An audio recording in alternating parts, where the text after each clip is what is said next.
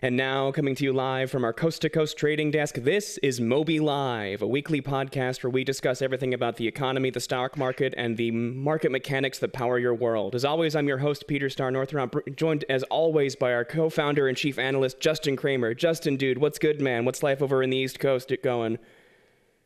Good, man. Thanks for uh, thanks for the intro. Everything's going well over here. Just uh, another crazy day in the in the markets, whether it's crypto, whether it's stocks it's been a fun October and November so far. Yeah, Q4 is always I, I you always love Q4. Like September, I love that September is single-handedly the worst month on the stock market and in crypto, and it's followed up by October and November. Like November's off with a bang. We're right here at close. Once again, we are at the another a sixth record day in the row for S&P, six positive day, another re- closing at record highs. But like a really weird day, right? Like there's always mixed signals. Peloton's down huge after completely missing sales. Like this is the boring back half of earnings season. We're also seeing Zillow just get crushed as they over leveraged their home buying business. While in the same vein, Airbnb is up 280%. So just just just mayhem, man. We can talk a lot about earnings. We're going to talk a lot about crypto today. I think the main news as we think about the market today, as we're thinking about everything, is actually yesterday's news, which is that the Fed is finally genuinely suggesting they're going to actually taper. Like we're finally going to stop the, the pandemic stimulus. Rates aren't necessarily going up. Inflation is air quotes transitory, but like transitory in a transitory way. I love the very soothsayery way we talk about monetary policy in this country. So a lot of cool stuff coming out of the Fed, uh, Justin, and you have a lot of great perspective there. So just take me through what does taper time mean? Is this the right time to taper? And is this going to help take some heat off of the economy right now? Yeah, no, it's a great question. And whether the Fed does it versus what they're signaling is a completely different topic. You've seen them kind of start over the last several years saying, and we tweeted actually like a pretty funny infographic about this, saying, I'm going to think about tapering. I'm tapering. It's on its way. It's coming. It's coming. It's coming. And then it never comes. And so this is something they've been alluding to for a while. Um, they've been pumping up the economy like through quantitative easing for years now. And so, in theory, it should start happening soon they should start raising interest rates. Whether that happens, I think, is anyone's guess at this point. Um, but in theory, they're starting to signal it. And assuming they do do this, then we have some serious implications for the stock market, for the crypto market.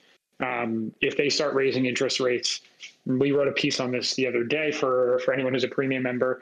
There's a really good chance that tech valuations continue to to get hurt. We're at all time highs right now for for valuations, and if this continues to happen, we'll see more and more of a rotation into cyclicals, financials, other areas that are typically do well in a high interest rate environment. And then on the inflation side, it should be interesting to see what happens um, with a lot of, uh, of different stocks as well, um, especially within the crypto world. Inflation, in theory, should spell more adoption into the crypto world.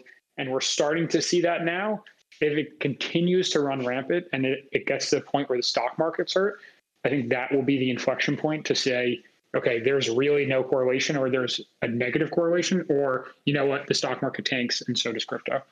I don't think there's really enough data either way to like point in either direction yet. Um, but those are two like major factors that are going to like really influence the next several years of the stock market and the crypto market.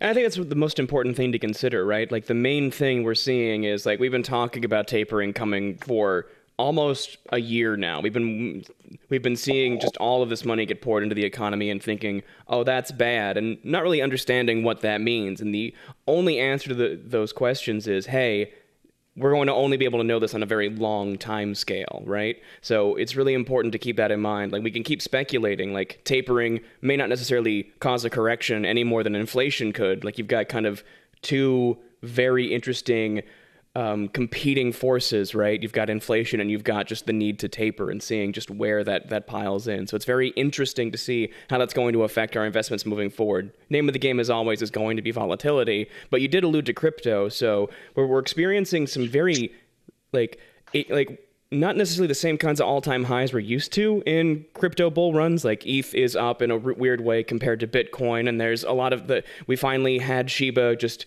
not necessarily Shiba's not done, but it's definitely corrected a bunch. So maybe there's a chance it'll pop back up. But like we're seeing a lot of a lot of blood coming out of the the meme coin space. So Justin, just just your views there. Obviously, Solana's still up. Solana's on a really interesting, like consistent three day rise. What what are your thoughts in the crypto space then, as we sort of think about well, monetary policy in the U.S. is about to get kind of wild and kind of nutty with it. So what are your thoughts in terms of how crypto is going to perform in this new kind of environment?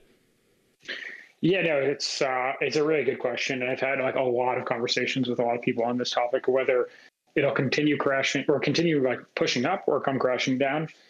It's it's in a very interesting point right now. So when you look at like historical bull runs and using 2017 as like the most recent example, crypto surges up. It has like these week over week spikes, and a lot of it was retail driven in nature. And so when it eventually crashed back down, there was like a long lull period, and then 2020 it starts picking back up and then obviously 2021 it's been an absolute explosion ever since you know this time around it's a little bit different because a lot of it is actually being led by mass adoption at the institutional level and so when you start having ETFs approved and you start having other ways that the the real big money can start accessing it in like a safe way, that's when there's tailwinds that didn't exist in 2017.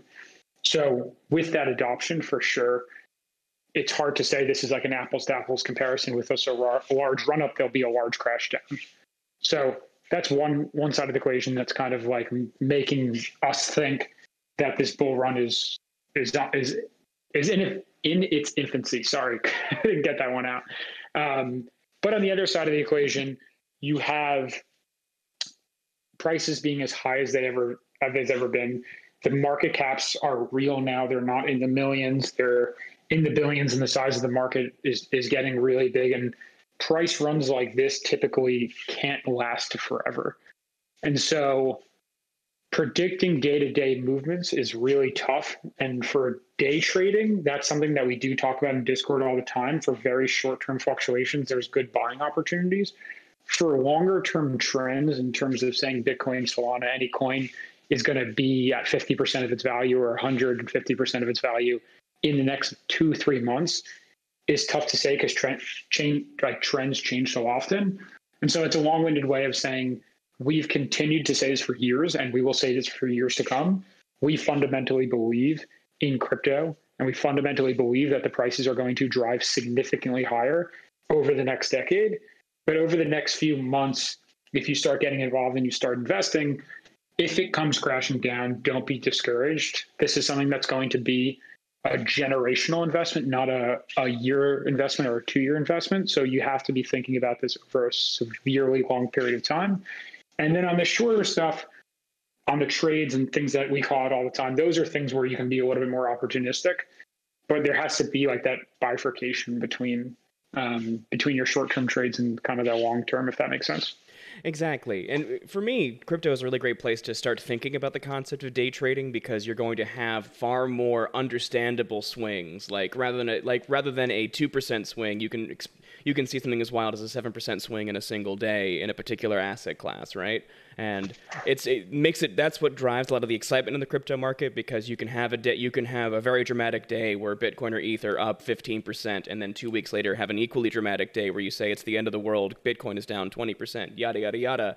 But I think the interesting thing you apply here is that it's a actually a generational investment. And there is a lot of this volatility right now that makes crypto very interesting, but it's one of those things where you can play the low and slow game. You can add it into your portfolio during these bull runs and then kind of think about the best places to you know take profits and then add during a bear market if it continues. But i think uh, this is actually a question that came in from the audience. When we think about all this institutional money this is genuinely a game changer right and I think a lot of people might not think about it in the right way. People think, okay, institutional means lots of money, which means price go up a lot more. I have ape brain, I love it. But I think, I guess the main question is, Justin, when you have institutional money, does that increase like the volatility? Does that cause like the price of a crypto asset to go up even higher and then crash even harder? Or does the amount of money that institutions bring to the table act as kind of ballast? So it drives the price up, but drives it up slowly and helps kind of stabilize the market over time. Does that question make sense? Yeah, and honestly, the answer is a little bit of both. So when you have like, say, I'm making this number up, but when you have what's called retail investors in developed countries the amount they're putting in 1% of their wealth. I mean, the totality of that really pales in comparison to 1% of a country or major institutions around the world putting in 1% of their wealth. And so when you look at like major funds around the country, the amount of assets they can pour in and then subsequently raise the price just absolutely dwarfs what the retail level can do. So like when, for example, if you're looking at like the Harvard Endowment Fund, which is one of the largest endowment funds of the world, um, the size of the fund, I think as it was last measured, was at $53 billion. So imagine they put in 1% into crypto. The Yale Endowment Fund does, the different endowment funds around the world, different pension funds. The amount of assets that then get poured into crypto relative to what had been done historically is just so drastically different. And so when you look at Bitcoin and it has a market cap um, in the trillions now, pouring in an additional 100 billion, 200 billion, 300 billion has substantial effects in terms of the price rising. Conversely, it has the same effect if institutions decide to pull their money out. And so right now, while there's a hot market, a lot of institutions are trying to get involved. ETFs are giving people easier access. But as soon as, you know, these institutions, they're, they have different mandates. They can't have year over year negative returns. They have certain risk functions that they'll have to trim it if they start pulling out their capital like in mass, that's when you can start seeing runs on coins that even if there's wide scale adoption in the longer term, these short term fluctuations are inevitable based on just institutions rebalancing their portfolios and just like this mass amount of money moving around. So to answer your question, it acts both as a tailwind and as a headwind and just does create and adds more volatility to the market for sure. Exactly, yeah, and it's one of those things where we, we have to consider it and like understand that like even though yes, the the the Harvard endowment has billions of dollars, and if they put one percent in, you know that both a can add volatility and add ballast. If you think well they're not going to move it that quickly, it's just as easy to move you know pull. Uh, uh, move around in crypto if you're a large whale investor as it is if you're a small one. So keep keep that in mind if you're trying to use the argument. Oh, this adds this adds ballast. This adds stabilization to the price. Not necessarily. Like we're still in this generational shift in this very bizarre period where you know we really aren't going to know how crypto did until 10 years from now. And it's just one of those things where uh, invest cautiously, invest carefully, but invest with a long-term perspective, and you're going to win. Don't try to if you want to day trade, do it as a as a hobby style thing with a hobby style budget, you know? And that's that's one really interesting way to play it. When we think about other news and trends, we're thinking about sort of like money changing hands and sort of like people getting the upper hand and lower hand. Obviously, Zillow has been in the headlines a lot um, with this very incredible just first they completely run up the housing market in several neighborhoods, then over leverage themselves, and now literally drop iBuy as part of their whole thing. Their shares are crashing. Uh, we don't need to like you know dance on graves or anything, but you had a very interesting tweet today, Justin. And then after that, more uh, um, shares in Opendoor started skyrocketing. So, just what, what do you think about sort of the the way the housing market is shaking out with like these algorithmic players coming in and for in Zillow's case, completely botching it, driving up prices for no reason, and then having to sell for like really really low levels. And now that Opendoor is having um, this kind of resurgence before their earnings call on the 15th, I think. Like, how does how does that play into the overall housing market? Like, what what are your thoughts there in terms of Open Opendoor's like uh, strategy here, and how, how do you feel that kind of works moving forward?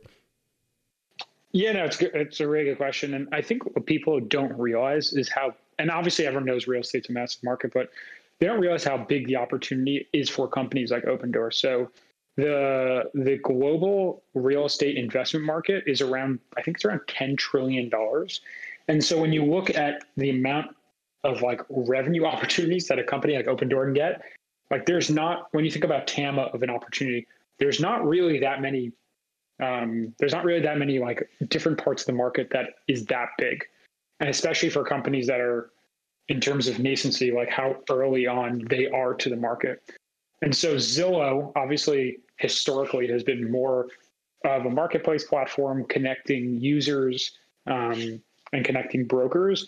And they moved into this iBuying model, and a large part of their like stock run up over the last year or two has been really largely due to like the hype around like this whole entire business model, which was the same thing as Opendoor. And so with them just dropping out of the race, you saw Opendoor fall like I think five or ten percent over the last day or two. And it was a lot of skepticism thinking, okay, well, if Zillow can't do it, can Opendoor? And so fast forward today, the answer from the market has been without a doubt yes. The stock price is up over 10, 15% last I checked earlier today. And the CEO of Opendoor has come out and more or less has said, no surprise here, Zillow can't do it. They're pronouncing earnings next week, and he alluded to a very strong earnings call. I'm very hesitant to trade the stock around earnings, given like the the valleys and the spikes we've seen over the last year. But based on a lot of the commentary that's come out of his mouth, I would not be surprised to see them report some monster numbers. And if they can do well, and even if they don't do well, but they allude to doing well in terms of outlook for the next several years, the opportunity for this company is so ridiculously massive. And now with one less competitor in the market, I mean, they have they have the opportunity to be like a generational company that I just I don't think that they're getting the talk that that they that frankly should right now. It's really interesting how Zillow really owned the conversation, right? And just like Opendoor has been kind of an afterthought, and it's really awesome seeing them kind of come into their own. And it's also just watching a lot of like smaller companies that you know really weren't you know big big considerations really come into their own right now today as well. Like we're watching all these supply chain issues, and everyone's saying, "Hey, you're going to need to do your Christmas shopping super early." Etsy is up 13% off of just massive sales numbers as A, more people join the platform because of the pandemic to start their own businesses, and B, people kind of like leave these supply chain woes behind and seek out better places to get gifts for their family members or more personalized products. So that's really awesome to see. Um, even uh, one one big uh, as we get into the like the back half here, man, as we sort of uh, think about um, audience questions, one main thing we're seeing is a lot of people trying to think about some of the earlier calls we've made. Um, and one big call that you made back in 2020 was Moderna, right? Moderna um, absolutely skyrocketed off of their incredible mRNA technology. And one thing we're seeing today after their earnings call uh, there isn't as much uh, demand for the vaccine uh, as there was before. So sales are down a lot. So I believe Moderna is down something ludicrous, like 16% post uh, uh, post market. So is Moderna the kind of company that only exists? during during a pandemic situation and as vaccine for vaccines for vac, vaccine demand for COVID-19 goes down is Moderna just going to kind of quietly go back and be a normal biotech player, like basically half the stock price? Or do you see this more as a, as a buying opportunity slash value play? Not to put you on the spot, but just like your high level thoughts there, man. No, no, it's a it's a good question. Um, Moderna just came out of nowhere in the last year, obviously due to like the COVID nineteen vaccine, like the efficacy, everything that they were able to do and like accomplish in such, such a short period of time was outstanding. And so there was obviously a lot of hype that was built into stock. And as they started adding in more mRNA vaccines and treatments into their pipeline, they started getting more hype, and the stock has just continued to kind of rise in value. And so there's an interesting like dynamic at play right now where the stock is doing well because of like COVID 19 and how successful they have been and will be. And then slowly, in part, it's also due to the hype around the drugs going forward. And so the numbers came out. I mean, they weren't bad. Still doing five billion in sales, three and a half billion in net profit. And then when you look at other companies, they're only trading at 7x. And Apple, for example, is trading at like 30 to 35x. And so I think that discount is pretty wide. And like obviously they, they shouldn't be compared against Apple, but their valuation relative to other biotech players and other companies out there, I think is discounted relative to what it should be. And as production starts moving back up and there's more like initiatives around the world in terms of getting the vaccine distributed, I think they'll have more revenue opportunities than they do today. Um, and then kind of looking past that, if you even compare them against like Pfizer and biotech, they've only basically been in, in production for a year now, and they more or less matched what Pfizer was able to do, which is pretty outstanding. Um, they have like pretty superior effectiveness over Pfizer, over Pfizer as well, and they have shown basically like zero deaths per 10,000 people. And so it's, it's pretty like impressive what they've done. And when you look forward, and I know they're they're looking at like HIV and other treatments out there or other ailments to go in hand treat, those things could end up being like multi-billion dollar opportunities as well. And ultimately, the testing phase and the approval process will be much longer because there's not going to be like emergency approval like there was with with the COVID nineteen vaccine. But these are things that are going to propel the stock going forward. And like this mRNA treatment, it's relatively new and it's not going away. And if they are in a position to really capture a large market share here, which they've shown that they can, like they they should absolutely skyrocket in years to come. So the stock could continue to fall more in the short term, but in the long run, if it's up 5, 10x from now, whether you lost 10% or 20% of the all time highs, I, I, don't think you're really going to care. So if you're looking at this from a long term perspective, yeah, if you want to use this weakness to great, getting great, if you're looking at it over the next six to six months to a year, it could keep sliding more. It's just it's tough to say um, over that over that short of a time horizon. Exactly. The bottom's really hard to time. And I think one thing that's really important to point out here is that for a lot of retail investors, Moderna was probably your first foray into biotech. Not he- not healthcare, not pharmaceuticals, straight up biotech. And it's really important to keep in mind that the, the emergency approval for, for the COVID-19 vaccine was absolutely like absolutely unprecedented and well first of all necessary and B safe, but C unprecedented.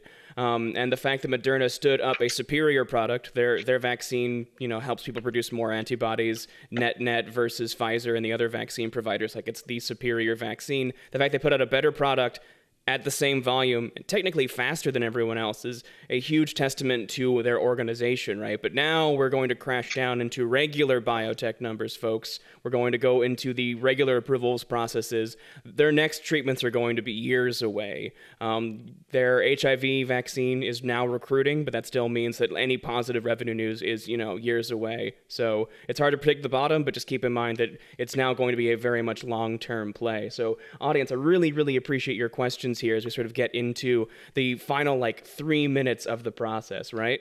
Um, yeah, totally. No, no, we, and we definitely appreciate it. And I think one thing I want to as well um, is Rivian, which oh, we've been getting bring, questions on. Oh, yeah, exactly. I was literally gonna you you you ruined my segue because we're talking about huge huge huge gains, and everyone is still moping about missing it. Like a lot of people, you know, bought Tesla in 2015. It went up to about forty five dollars a, a stock, and they're like, that's good enough, and you know. Paper handed out, and now are just kicking themselves now that Tesla's a trillion dollar company. And so everyone's wondering will I do the same thing if I get on this Rivian IPO? So, Justin, I would really love your perspective. We don't know the date of the IPO for Rivian yet. Now we're just shifting into EVs, but real fast lightning round. Rivian IPO, yes, no, maybe so. What are your thoughts there? Yeah, I mean, 100% yet. 100% yes. Uh, we wrote about Lucid recently, um, have been big fans of what they're working on. The market opportunity is so large and it's not going to be a winner take all market there needs to be electric first companies that are doing well. And so like even though like GM and some other companies are doing great things, the DNA of these companies is just going to be so drastically different that even if they're semi successful, the opportunity is huge. And so when you look at Lucid and you look at Rivian and you see like these crazy $50 billion valuations for a company that's basically doing zero dollars in revenue, it's it's insane. I mean, nothing like as that has really ever existed to to some extent. Um, but with Rivian specifically, the things that are getting me excited is, like I said, the market is insanely big. And so they also have support from Amazon on top of their consumer vehicles, which is really interesting. And what they're doing very differently is they actually have a recurring revenue stream, which is very obviously different for a car company. And they do this through like their software and through their charging. And over time, this is where like the real moonshot is going to be, is if they're able to patent their battery technology and then apply that patent to other verticals like utilities, and everything that is going to become electrified over time. And so they're thinking about, yes, they're a car company, but they're also thinking about applying their technology outside of cars, which isn't being done to the same extent with Lucid and some of these other electric first car companies. And so this is going, again, this is going to be like a decade plus play, but this is something that even if they're semi successful, is going to can completely skyrocket in value. And so today, without a doubt, they are 100% significantly overvalued. But if you're waiting to find the floor to get in, I just this isn't the time to do it. By the time these actually start being worth what they're, by the time the companies start being worth what they're actually traded at in terms of valuation perspective, it could take an insanely long period of time because so much hype is built into it. So I would what we're doing is we're getting involved now. Like I said, this is a similar to Bitcoin is like a generational investment. This is going to something we're going to be holding on to 10 years from now. And similar to Lucid, similar to Tesla, I think Rivian is going to be huge, even though you're paying up for it like an insane stock price. But that's just where we are in the EV market right now, unfortunately.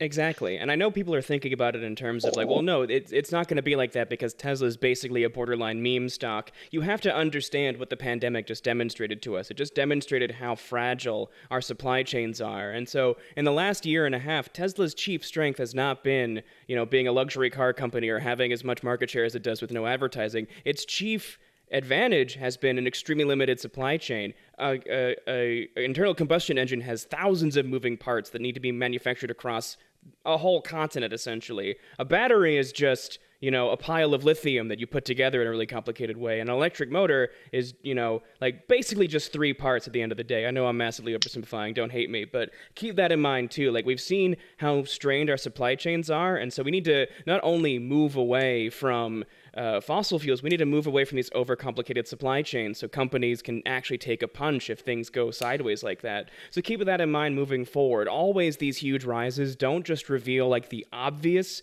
things about the market, like, yes, we need to move into an electric future to make sure that we don't cook the planet. But in the same vein, we need to make a simpler future because simple don't you need to work smarter, not harder, dude. And that's what's really cool about our economy. It's constantly evolving, it's constantly becoming more efficient, and we're finding new and interesting ways to be more productive and to build better products with less work. So I'm really excited for that future. Justin Kramer, I'm really excited to have you here. Audience, a lot of you are filing in now because uh, th- we had an we have an intern program here at Moby.co for administration, and our email intern put out that this podcast starts at 5:30 Eastern, when in fact started at 5. So if you're just showing up now, uh, we're sorry for that. We're going to be sending out the recording tomorrow morning. You will get access to the whole podcast recording. Forgive us for that flub as we get the infrastructure going on this side here. We appreciate your patience. But Justin Kramer, I know we are literally at your time limit. So any final thoughts from you, man, before I go ahead and read the credits here, my dude? No, yeah, I think that's like super comprehensive. So thanks for like walking us through all those questions and, and giving the overview. Super helpful, at least from my perspective. Um, yeah, the only thing I'll, I'll, I'll say is you know we're we're at an interesting time now and we say this every single week for those of you who've been joining. Anyone who's been following our research we say this all the time but like this is exactly why being like a long-term generational investor is how to build wealth. Like peter you talked about before with like companies like tesla like you need to fundamentally buy companies and not get out too early and hold on to them. So like talk about crypto you talk about stocks you talk about whatever it is. Having that long-term like mindset is how you build up wealth over time. If you're trying to play the stock market and you know buy low, sell high over a week to week basis, you're it's a it's a tough game to win. I mean, even the best hedge funds in the world, 80% of them are underperforming the market. And so if you think about how challenging that is for them to do year in and year out, it's going to be difficult for you to do that on a week to week basis in terms of trade. The ones who are holding on to stocks for for year for multi year periods that's where there's real wealth to be made. And so when you think about certain stocks, certain companies, if they're able to 10, 20, 50, 100x, the stocks that don't do as well, those will pay for them and then some. And so that's how you have to think about it in terms of taking calculated risks. And then the other portion of your portfolio can be in safer things until you're ready to deploy capital elsewhere. So say this every week, I'm going to say it again going forward these are the types of things that you need to do to kind of make yourself a, a better investor to be honest exactly exactly be a, build that diverse portfolio stay in stay in the game for a long period of time and you'll be very surprised just how these things correct over time. Justin Kramer, it's really awesome having you on. I know you are literally at your time limit. Audience, thank you so much for your awesome questions. Thank you so much for being here with us. A lot of questions didn't I didn't get a chance to answer a lot of questions or address a lot of comments. I'll be hitting you guys up in DMs and perhaps even just doing like a video response to a lot of these. Regardless, folks, I really appreciate your time today. Thanks so much for joining us. I'm going to re- go ahead and read the credits now. Audience, just you know, this podcast was produced, hosted, and voiced by me, Peter Star Northrup. Our chief uh, analyst here today was Justin Kramer, the co-founder and chief analyst here at Moby.co. If you want to learn more from us, feel free to check us out on YouTube. That's youtube.com slash C slash MobyInvest. We're also on Instagram, TikTok, everywhere else. Hit us up here in Discord if you have any questions. Otherwise, audience, it's been so great having you here. Thank you so much for all your awesome questions. And as always, I like to leave you with peace, love, and incremental gains. Everyone be well. Thank you so much.